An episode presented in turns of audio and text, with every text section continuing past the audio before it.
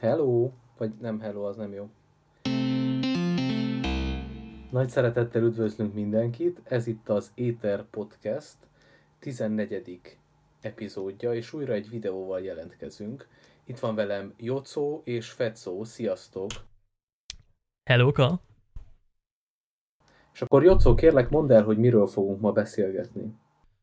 Azok számára, akik hallották az előző két epizódot, nem lesz meglepetés, hogy újból egy áldozat nélküli bűncselekményt fogunk taglalni. Az előző két esetben közöttünk is vita volt az, hogy áldozat nélküli-e az az illető bűncselekmény, most pedig szerintem az lesz kérdés, hogy egyáltalán bűncselekményről beszélünk-e, hiszen ebben az epizódban nem másról beszélünk, mint a reklámokról, amik egyesek szerint a reklámok áldozat nélküli bűncselekmények. De miért is van ez, Fecó? Én nem feltétlenül osztom egyébként ezt a véleményt, de a múltban azért voltak olyan személyek, akik azt gondolták és úgy gondolták, hogy azok a reklámok, amelyeknek nap mint nap ki vagyunk téve, és van szó itt nem egy vagy pár tucatnyi reklámról, hanem naponta több százról, vagy uh, sokszor akár ezer ilyennel is szembefuthatunk úgy a közösségi hálóhirdető felületein, mint óriás plakátokon a városban járkálva, vagy éppen autózva. Ezek igazából mind manipulatív jelleggel jönnek létre. Ezeknek a célja tehát nem más, mint az, hogy a potenciális fogyasztókat arra ösztönözzék, hogy az ők termékeikből, szolgáltatásaikból vásároljanak.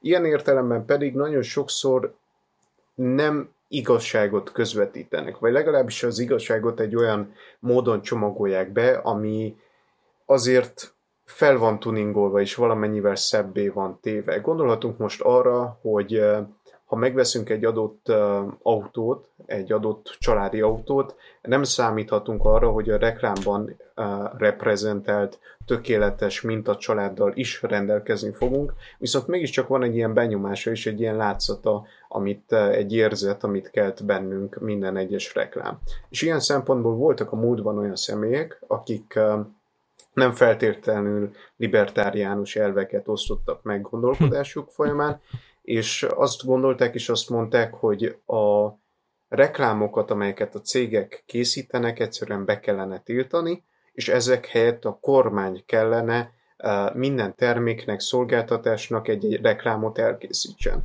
Vagy legalábbis egy olyan információ megosztó jellegű valamilyen platformot, videókat, hirdetéseket, stb., amelyek objektíven és hitelesen közvetítik azt, hogy egy termék mennyire jó, vagy mennyire nem jó. Legyen az egy egytől tízes skálán, vagy egy A-tól F-ig terjedő skálán. Beszélhetünk egy adott, úgymond értékveszteségről, ha bár nem, nem én vagyok itt a gazdasági szakember, de hogyha azt veszük figyelembe, hogy egy adott terméknek a, az árának hány százalékát költi a, a cég reklámra, én tegyük fel, hogy teljes laikusként felteszem azt a kérdést, hogy uh, mi lenne, hogyha így közösen megegyezne minden vállalkozó, hogy többet nem költenek reklámra, és azt a pénzt újra inkább befektetik a terméknek a, a fejlesztésébe. Tamás, szerinted lehetséges egy ilyesmi, hogy milyen, milyen, hatásai lennek egy, lennének, milyen hatásai lennének egy hasonló döntésnek? Hát én, én úgy látom, hogy ugye egyrészt szerintem a, a, a reklám az, az abból, vagy a reklámnak a léte, vagy a létjogosultsága, az abból a tényből származik elsősorban, hogy a gazdaság az nem egy tökéletesen működő ö, mechanizmus, főleg ugye a, tehát ugye a valóságban. Vannak olyan helyzetek, amikor ugye, a, például ugye nagyon sokszor közgazdaságtanból beszélünk a, a tökéletes versenyről, és a tökéletes versenynek az egyik feltétele az az, hogy a fogyasztók teljes mértékben ismernek minden terméket, ami a piacon van. Tehát ismerik minden tulajdonságát ezeknek a termékeknek, és ezért felelősen és problémamentesen tudnak dönteni arról, hogy ők mit szeretnének megvásárolni. Na most ezzel az a, az a fő probléma, hogy, hogy ez nincs így. Mert hogyha ez így lenne, akkor egészen egyszerűen gyakorlatilag a gyártóknak, meg a, a a forgalmazóknak nem igazán lenne más eszközük a kereslet növelésére, mint az árnak a csökkentése. És ugye ezért a, a tökéletes verseny által jellemzett piacon kialakulna egy ilyen minimális ár, mert hogy egészen addig nyomnák le az árakat ezek a termelők, ameddig uh, uh, nekik még megéri gyártani, tehát hogy tulajdonképpen kijön a, a gyártási költsége, mm. nekik nem lenne szinte semmi profitjuk, vagy mondjuk persze benne lenne az, hogy ők amennyiből megélnek, és akkor mondjuk az is hozzátartozik a gyártási költséghez, de hogy uh, a, semmilyen terméknek nem lenne az ára a fölött, amit, aminek feltétlenül Uh, amit feltétlenül a termékre kell költeni, a termék gyártására. És ez, uh, hát ez, ez, ez nem egy olyan környezet, ami úgy különösen uh, serkentené például ezeket a vállalkozókat, hogy, hogy ők akkor most uh, többet és jobbat csináljanak, mert ugye nem lehet az árat növelni, ezért mindig csak azt fogják megkapni a termékért, amit költöttek rá. És ugye a reklám az az, ami ebből egy kicsit uh, ki... Mert hogy ugye az a helyzet a, a valóságban, hogy az embereknek nincsen teljes körű tudásuk arról, arról hogy, hogy bizonyos termékeknek milyen tulajdonságai vannak. És akkor ezt mondhatnánk, hogy ezt, ezt használja ki a reklám, ezeket a blind spotokat. Hát mondhat, mondhatjuk azt is, hogy ezt használja ki, de mondhatjuk azt is, hogy... Uh, ezt próbálja orvosolni. Mert nagyon sokan úgy tekintenek a reklámra, mint uh, ilyen um, információs eszközre. Tehát a reklám informál, ezt ugye szokták mondani, és a reklám az a jó reklám, aminek nem az az elsődleges célja, hogy uh, vásárló, vásárlóvá váltson meg téged, tehát hogy vásárlóvá tegyen téged, hanem az, hogy információkat nyújtson arról, hogy milyen tulajdonságai vannak ennek a terméknek. Most ezt mondják, de, de nem ez a jó reklám a valóságban, mert a jó reklám, a reklámot a legjobban a hatékonysága révén lehet jellemezni. Tehát az a jó reklám, ami hatékony reklám. És nem feltétlenül az a hatékony reklám, amit e, ilyen módon szerkesztenek meg, aminek az az elsődleges célja, hogy ö, ö, informálja az embereket. Sokkal inkább egy bevonzás, egy ilyen, ugye rá, rá, ráépít nagyon sok uh-huh. reklám ezekre az érzelmi tényezőkre, és akkor ezzel ö, ezzel úgy elragadja az embernek a figyelmét, ahogy mondtátok, manipulálja. És hát uh-huh. ö, a mostani reklámok, azok ilyen értelemben a reklám műfajának egy, ö, egy tulajdonképpen kifosztása a reklám uh-huh. műfajának, mert ugye az elsődleges cél az az lenne, hogy informáljon, és ezek a, ezek a reklámok, amikkel minden nap találkozunk, ezeknek nagy része nem ezt a célt tűzi ki. Azért el lehetne mondani, hogy van egy kis összeférhetetlenség itt, a, hogy mennyire informálhat egy olyan dolog, aminek a, a, a célja azt, hogy saját magát eladja. De mondd el, bocsi, amit akartál, szabadba vágtam.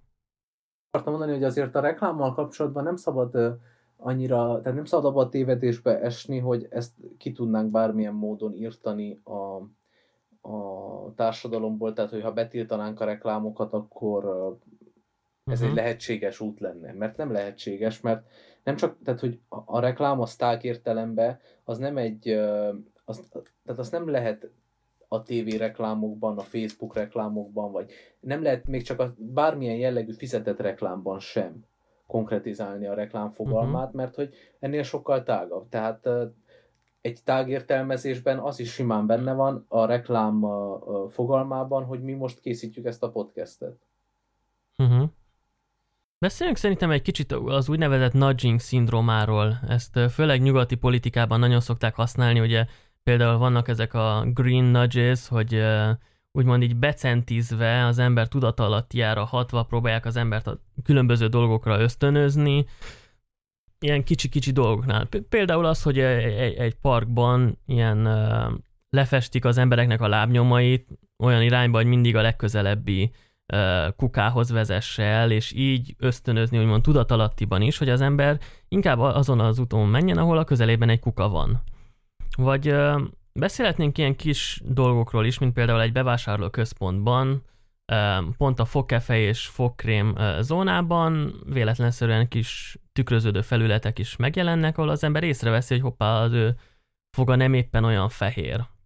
Vagy például a bevásárlóközpontoknak az elrendezésére, hogy az alapélelmiszerek úgy vannak szétszórva, hogy önkéntelenül is elmész egy csomó olyan dolog, dolog mellett, amit feltétlenül nem lenne rá szükséged, de mivel ki vagy téve neki, és vonzó, lehet, hogy éppen megvásárolod. Ezek a... Mondhatni azt, hogy egy kicsi százalékban az embert, az embert befolyásolja.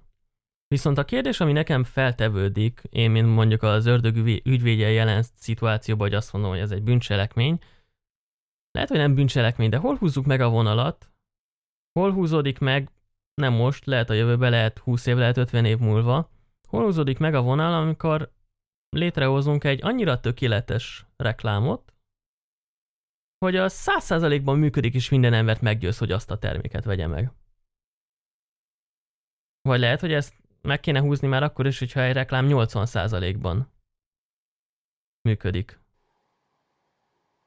Hát egyáltalán kérdése az, hogy meg kell-e húzni egy ilyen határt, tehát hogy abban az esetben, hogyha egy reklám ténylegesen annyira meggyőző tud lenni, hogy a, az elért embereknek a nyolcvan százalékát meggyőzi arról, hogy szüksége van arra az adott termékre, szolgáltatásra. Kérdés az, hogy, hogy ez mennyire tulajdonítható egyáltalán csak a reklámnak. Nem tudom, hogyha például hipno, hipnózist vetnek be azért, hogy akkor most valamilyen ilyen fekete mágiával meggyőzik az embereket a tévésugarainak köszönhetően.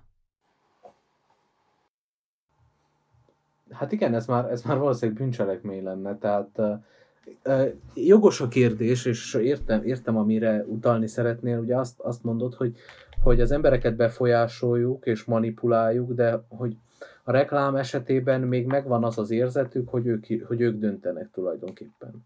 Uh-huh. És hogy mikor juthatunk el arra a pontra, amikor már nem ők döntenek, és nem is érzik ezt.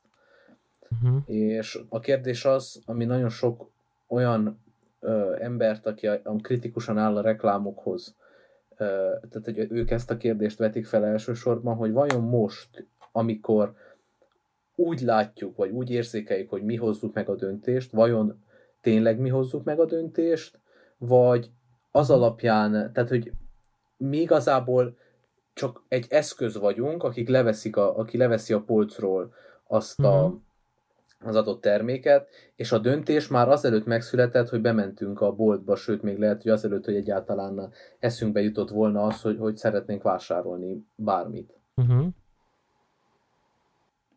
És áll, állérv emellett is, gondoljunk csak arra, hogy amikor egy reklámot megterveznek, akkor viszonylag pontosan meg lehet határozni, hogy az pontosan milyen célcsoportra fog hatni, és milyen százalékban. Ugye egy, egy nagy sötét teremben ülnek a, a nyakkendős bácsik, és jóvá hagyják, a, és jóvá hagyják azt a tervet, ami szerint x tízezer ember fogja ez a reklám miatt megvásárolni a terméket. Habár lehet, hogy általában inkább csak az ilyen um, marxista um, punk rockerek um, dalszámaiban jelennek meg a hasonló motivumok, de lehet, hogy érdemes ezen.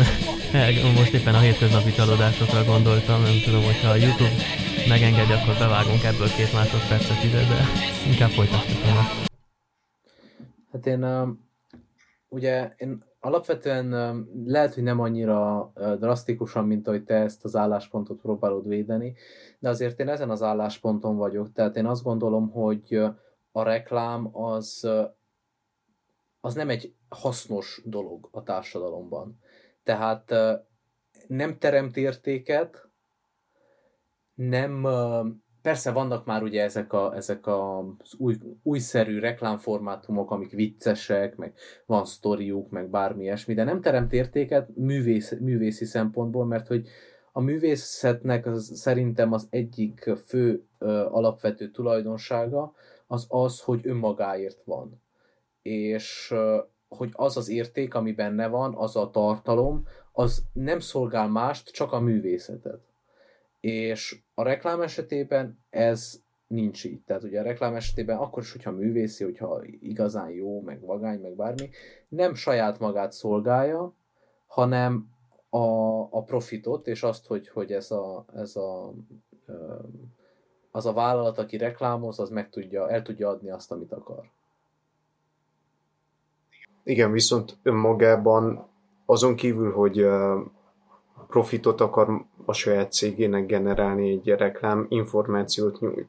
És enélkül az információ nyújtás nélkül azért tagadhatatlan, hogy valamilyen szinten egy rosszabb helyzetben lennénk mi potenciális fogyasztók. Hogyha mi nem tudnánk éppenséggel az Orbitról, hogy egy rágógumi, vagy nem tudnánk azt, hogy, hogy nem tudom, például a Samsung az gyárt telefont is, akkor feltehetően egy rosszabb helyzetben lennénk információs vagy ismeretek tudás szempontjából, mint ezekkel az ismeretekkel felvértezve.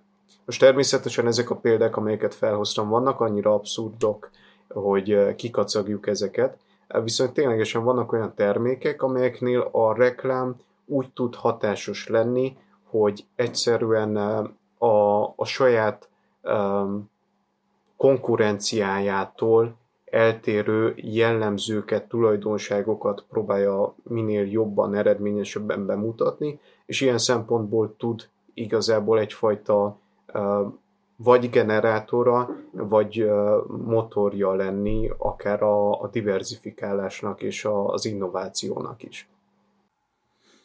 Én szerintem ennek a rövid kis beszélgetésnek a zárásaképpen a leghasznosabb lenne megnézni egy ilyen ikonikus reklámfilmet, vagy reklámfilmecskét. Én azt javasolnám, hogy vágjuk be nektek ezt a, a Coca-Cola versus Pepsi reklámot, amit már biztosan mindenki látott, e, így a végére az egésznek, és hát e, szerintem e, nagyon keveset fogalmaztuk meg abból, amekkora ez a kérdés. Ennél többet e, nem, de viszont ennél többet nem lehetne ebben a formátumban, e, és egyébként is gondolatindítónak szántuk ezt az egészet. Úgyhogy reméljük, hogy egy kicsit is elgondolkodtak. Gondolatokat indítottak. Igen, reméljük, hogy gondolatokat indított, reméljük, hogy egy kicsit is elgondolkodtatok ezen, és uh, találkozunk a következő epizódban. És a reklám helye, találkozunk a következő epizódban, igen, sziasztok! Köszönjük a figyelmet!